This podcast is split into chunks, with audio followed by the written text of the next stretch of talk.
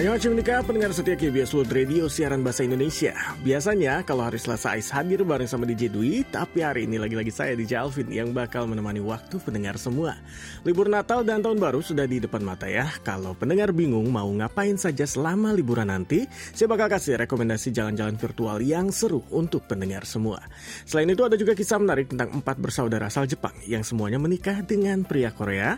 Dan yang terakhir ada kabar terbaru dari aespa dan lagu remake terbaru milik milik mereka yang langsung mendapat sambutan hangat dari semua pecinta K-pop. Ya pendengar, beberapa hari lagi nih menuju hari raya Natal dan Tahun Baru. Dan kalau sebelum pandemi, biasanya nih di waktu seperti ini kita sudah sibuk dengan persiapan liburan akhir tahun. Tapi tahun ini sepertinya kita harus mikir-mikir lagi ya pendengar ya. Dan kita harus ngitung resikonya kalau kita liburan akhir tahun Di tahun ini ya, di mana masih pandemi. Dan daripada harus ambil resiko tertular virus dan terjadi lagi dan lagi gelombang baru COVID-19, saya rasa nih lebih baik kali ini kita lebih berhati-hati pendengar. Anyway, kalau ngomongin soal liburan, kalau pendengar ada kesempatan untuk jalan-jalan ke Korea nih, nanti ya, kelak tempat apa sih yang paling pengen pendengar kunjungi? Kalau bagi wisatawan asing, biasanya kan Seoul, Busan, atau Pulau Jeju yang jadi tujuan utama. Padahal nih, di Korea itu ada banyak sekali pilihan kota yang memang belum sepopuler tempat yang saya sebutkan tadi, tapi punya pesona yang luar biasa dan juga masih sangat tradisional. Dan kalau pendengar ingin tahu nih seperti apa destinasi-destinasi wisata anti mainstream di Korea ini, pendengar juga bisa langsung cari saja di YouTube Feel the Rhythm of Korea yang merupakan video-video promosi pariwisata Korea persembahan dari Organisasi Pariwisata Korea atau KTO. Mulai dari kota yang paling populer di Korea yaitu Seoul, Busan, lalu ada juga daerah yang terkenal karena keindahan pantainya yaitu Gangneung dan ada juga kota yang terkenal dengan tradisi dan budayanya kental seperti Jeonju, Andong dan masih banyak lagi pendengar ya. Menariknya nih, video-video Feel the Rhythm of Korea yang sudah dirilis ini bukan cuma menampilkan visual keindahan dan keunikan dari masing-masing daerah di Korea saja, tapi juga kita disuguhi dengan musik yang khas, lagu-lagu tradisional Korea yang sudah diaransemen ulang jadi lebih modern, dan penampilan dari artis-artisnya yang bergaya unik dan nyentrik pendengar. Dan ini membuat feel Korea dari video-video itu makin terasa. Dan walaupun video-video itu adalah video promosi pariwisata, tapi jangan salah nih, karena penontonnya sudah sampai jutaan. Misalnya saja seperti video Feel the Rhythm Busan yang sudah ditonton lebih dari 53 juta kali, dan untuk Feel the Rhythm Seoul juga sudah lebih dari 48 juta kali. Bahkan nih untuk kota yang tidak sepopuler Busan dan Seoul juga tidak kalah banyak, tembus 20 juta lebih penonton. Dari KTO sendiri nih menyadari kesuksesan iklan wisata yang mereka promokan di mata dunia, khususnya di kalangan milenial dan generasi Z. Oleh karena itulah, pihak KTO tidak berhenti untuk terus berinovasi, menghadirkan promosi-promosi kreatif untuk menarik para milenial dan generasi Z. Nah, kalau pendengar belum puas dengan video-video promosi Korea tadi, KTO juga masih punya strategi lain yang bisa memberikan sensasi wisata di Korea yang lebih nyata dan cukup dari rumah saja. Ketio sudah bekerja sama nih dengan perusahaan teknologi tanggal 20 Desember lalu dan baru saja merilis konten baru jalan-jalan di Korea dengan media Metaverse. Konten baru ini berupa peta virtual dalam platform Metaverse Zepeto yang bisa memberikan pengalaman wisata virtual yang berbeda dan bisa diakses siapa pun dan kapan pun. Dan sebelum berpetualang online di Zepeto, pendengar harus mengunduh atau mendownload aplikasinya dan bikin akun terlebih dahulu ya untuk bisa mengakses destinasi wisata Korea online yang sudah diciptakan oleh KTO dan pihak pengembang dalam dalam Zepeto. Ada kota Busan, Mokpo, Andong, Gangneung, dan Jeonju yang semuanya bisa pendengar kunjungi bersama avatar yang pendengar buat di aplikasi Zepeto. Dan selain di Zepeto nih, awal bulan Desember lalu KTO juga sempat merilis game terbaru yang diangkat dari serial TV dunia Squid Game dengan tema Squid Game in Gangneung. Ini bekerja sama dengan platform metaverse asal Amerika yaitu Roblox. Siapa yang nggak tahu Roblox sekarang ya, apalagi yang sudah punya anak tentunya. Dan kurang lebih sama seperti Zepeto nih di Roblox pendengar bisa menyusun menyusuri keindahan pantai-pantai indah yang ada di Gangneung, termasuk jalan-jalan online ke halte yang fenomenal Gangneung ya, yang pernah jadi lokasi syuting video musik BTS. Dan kalau mau yang lebih seru lagi nih, pendengar bisa juga coba naik rail bike yang ada di sana, tentunya secara online atau daring. Dan kehadiran wisata Korea di Roblox ini pun langsung mendapat sambutan hangat nih dari para pengguna platform Metaverse tersebut yang sampai saat ini terhitung punya lebih dari 200 juta pengguna. Sementara Roblox sendiri adalah sebuah platform game online yang dirilis di tahun 2006 dengan lebih dari 40 juta konten game di dalamnya. Dan pendengar, meskipun belum bisa jalan-jalan langsung di Korea ya selama dua tahun terakhir ini harusnya bukan jadi masalah pendengar karena KTO sudah menyediakan berbagai alternatif wisata Korea online yang bisa pendengar tonton dan mainkan sambil menunggu kesempatan liburan ke Korea yang sebenarnya datang. Jadi jangan sampai kebingungan, libur Natal dan Tahun Baru tidak bisa ke mana-mana, tapi ada banyak konten-konten seru dari KTO yang bisa pendengar akses dari rumah.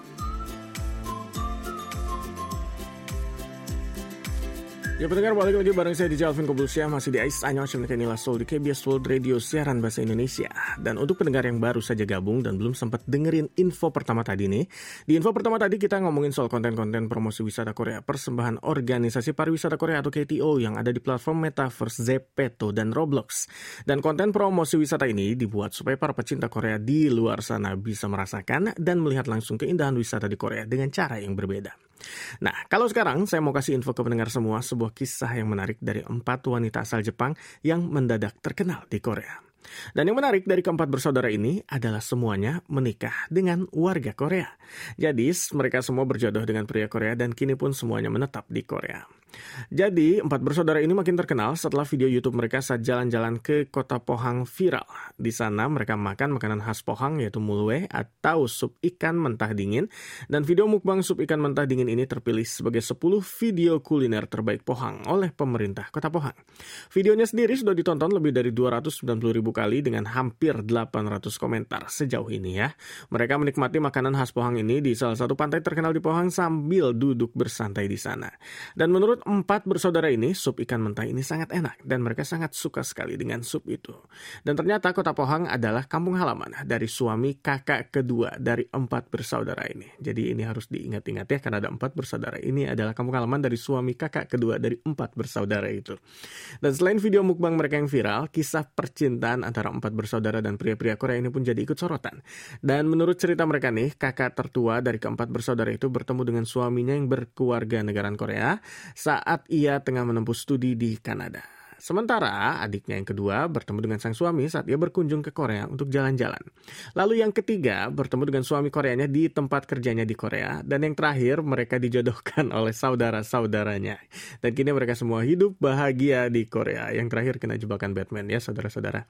Dan saluran YouTube mereka kini terus kedatangan subscriber baru dengan total subscriber atau pelanggan saat ini sudah 40 ribu subscriber sejak mereka memulai saluran YouTube mereka setahun yang lalu. Dan demi melindungi privasi keluarga keluarga mereka, mereka pun menyensor mata mereka ya. Jadi matanya disensor di video-video yang mereka unggah untuk menghindari kemungkinan buruk yang akan terjadi di kehidupan sehari-hari mereka. Namun, tetap saja konten mereka tetap menarik perhatian masyarakat Korea. Jadi benar-benar unik ya pendengar ya kisah dari empat bersaudara asal Jepang ini dan mungkin mereka juga tidak pernah menduga atau merencanakan sebelumnya kalau semuanya akan berjodoh dengan pria dari negara tetangga. Tapi ya itulah rahasia jodoh ya pendengar ya. Datangnya tidak diduga, tidak disangka. Kalau sudah cocok, perbedaan apa pun jadi tidak ada artinya.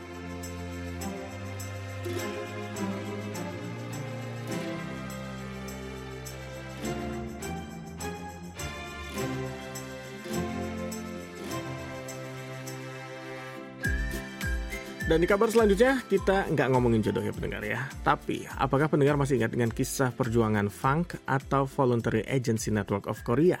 Ini adalah sebuah organisasi milik pemerintah Korea yang sempat melayangkan protes pada Perserikatan Bangsa-Bangsa atau PBB yang telah salah menyebut nama Laut Timur sebagai Laut Jepang. Jadi, FANG itu merupakan organisasi pemerintah Korea berbasis online yang bertugas menyebarkan informasi tentang Korea lewat dunia maya dan terus melakukan berbagai upaya agar PBB mau mengubah kesalahannya di peta dunia demi menunjukkan fakta pada dunia kalau Laut Timur adalah milik bersama Korea dan Jepang sesuai dengan konferensi PBB tahun 1997 tentang standarisasi nama geografis. Dan jika dari PBB mencantumkan nama laut Jepang, itu sama saja menyiratkan bahwa laut tersebut hanya milik Jepang saja dan bisa menimbulkan misinformasi bagi dunia. Dan perjuangan Fang dalam mengkampanyekan fakta-fakta terkait Korea pun terus berlanjut, tapi kini Fang tidak sendirian pendengar. Baru-baru ini penyanyi Kim Jong-un turut berpartisipasi ini dalam kegiatan-kegiatan Fang yang tengah berjuang mempertahankan kedaulatan negara, termasuk kampanye Laut Timur dan Pulau Dokto sebagai wilayah Korea.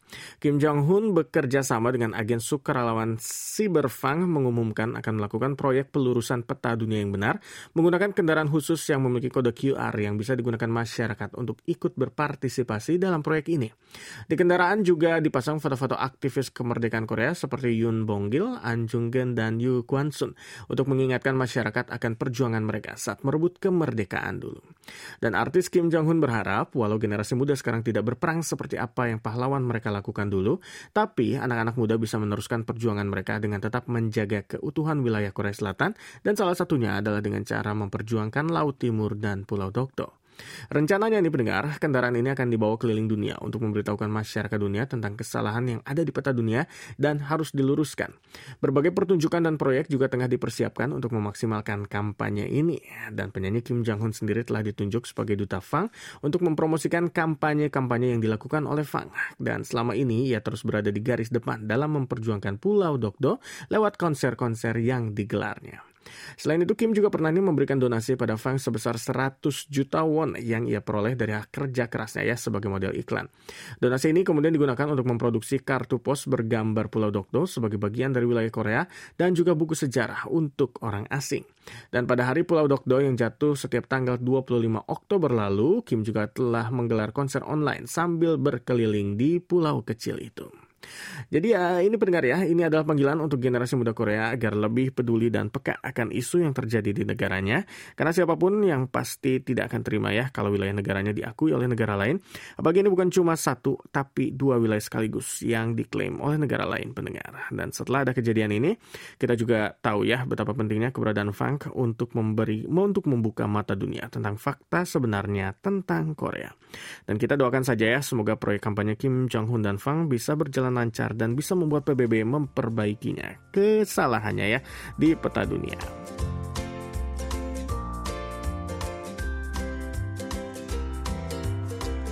Ya pendengar balik lagi di KBS World Radio Siaran Bahasa Indonesia di program AIS Annyeonghaseyo inilah soal bareng saya DJ Alvin Kobulsyah Dan di tema selanjutnya kita akan ngomongin soal ibu jadi ada istilah mom supports mom ya pendengar ya betapa berharganya dukungan untuk seorang ibu dari sesama ibu juga di sekitarnya. Menjadi seorang ibu sangat tidak mudah pendengar ya tentu saja. Saya sendiri tidak bisa merasakan bagaimana jadi seorang ibu, tapi melihat perjuangan istri juga ibu saya yang selalu berusaha memberikan yang terbaik dan sabar sejak anak-anaknya masih di dalam kandungan, saya tentunya sampai kehabisan kata-kata kalau harus mendeskripsikan peran seorang ibu bagi anak-anaknya. Dan kali ini saya punya cerita nih tentang seorang artis Korea yang juga merangkap sebagai single mom bernama bernama Kim Nayong. Dan menjadi seorang ibu tunggal tidaklah mudah ya bagi Kim Nayong dan ia sangat menyadari hal itu. Maka dari itu dengan segala kelebihan yang ia miliki sebagai seorang artis, ia tidak segan untuk menyumbang uang hasil pendapatan YouTube-nya sebesar 100 juta won pada sesama ibu tunggal yang membutuhkan. Dan lewat channel YouTube-nya yang berjudul No Filter TV, Kim sering mengunggah kegiatannya sebagai seorang artis, MC dan kegiatannya di rumah bersama kedua anaknya yang masih kecil. Dan ia mengumumkan nih akan menyumbangkan uang sebanyak 100 juta won pada sesama ibu tunggal lewat video YouTube yang diunggahnya tanggal 19 Desember lalu. Jadi baru saja ya. Dan dalam video itu Kim mengungkapkan jumlah pendapatannya yang ia peroleh dari AdSense YouTube yakni sebesar 78.267.525 won. Ini hampir hampir 1 miliar ya dari bulan Juni sampai November. Dan ia juga menambahkan lagi jumlah uang itu sehingga jadi genap 100 juta won untuk disumbangkan. Dan sumbangan ini rencananya ia akan diberikan melalui yayasan yang bernama Beautiful Foundation atas nama subscriber channel YouTube-nya. Dan Kim juga bilang kalau sudah sejak tahun lalu pendapatannya dari No Filter TV dari channel YouTube-nya itu telah ia kirimkan pada para ibu tunggal yang membutuhkan. Dan walaupun bantuan ini bersifat sementara, ia berharap bisa membantu ibu-ibu tunggal di luar sana agar bisa hidup lebih baik dan mandiri. Dan ia pun terus konsisten nih menyumbangkan pendapatannya termasuk pada ibu-ibu tunggal korban banjir dan kelompok rentan COVID-19 dengan total sumbangan sampai saat ini berjumlah 330 juta won. Nah, semoga ini juga bisa diikuti oleh artis-artis atau siapa pun lainnya ya yang memiliki kelebihan. Dan Kim Nayong pasti tahu sekali ya betapa sulitnya menjadi seorang ibu tunggal yang harus sendirian berjuang membesarkan anak dan harus bekerja juga untuk menghidupi anak-anaknya. Dan dukungan apa pun baik itu berupa uang ataupun dukungan moral sangat dibutuhkan tentunya oleh ibu-ibu tunggal agar mereka bisa kuat dan bertahan. Dan kebetulan sekali nih besok bertepatan dengan Hari Ibu di Indonesia dan saya mau ngucapin terima kasih untuk ibu saya, semua wanita dan ibu-ibu di dunia yang selalu rela berkorban demi memberi yang terbaik untuk anak-anak anaknya. Dan semoga selalu diberi kesehatan, kekuatan, dan kebahagiaan selama menjalani peran sebagai seorang ibu.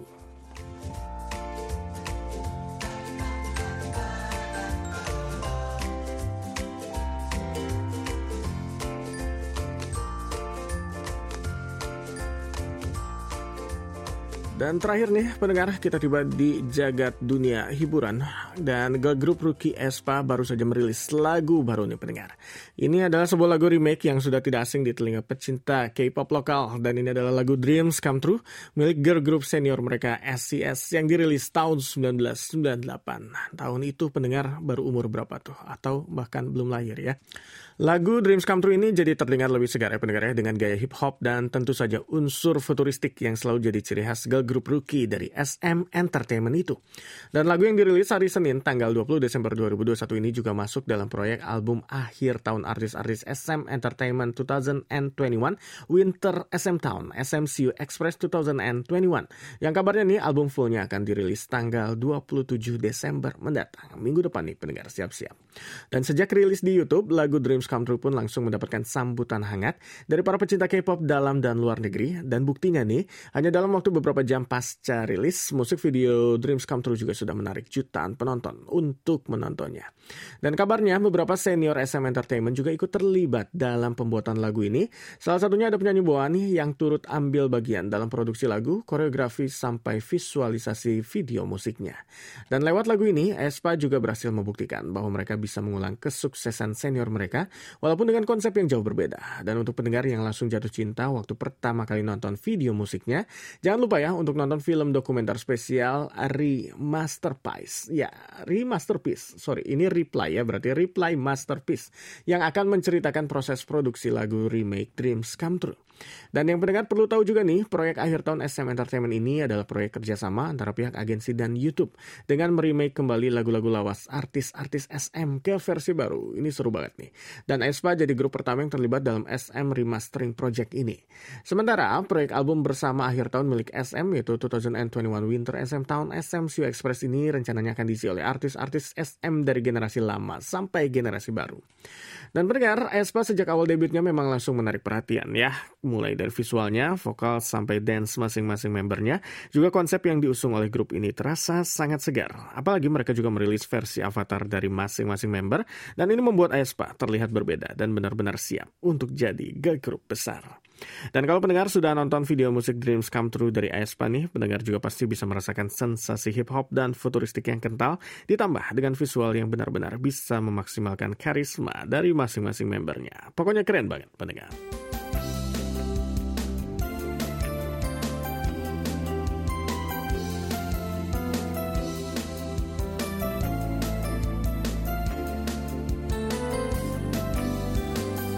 Dan itu dia kabar-kabar terkini dari Korea Selatan yang bisa saya bagikan ke pendengar semua hari ini, mulai dari info tentang wisata virtual Korea sampai lagu terbaru dari aespa. Semoga pendengar terhibur dan terinspirasi dari apa yang saya bagikan tadi. Tetap jaga protokol kesehatan, sehat-sehat semuanya ya. Sekarang saya DJ Alvin Kobulsia pamit, sampai ketemu lagi. Neldo, Hamkeheo.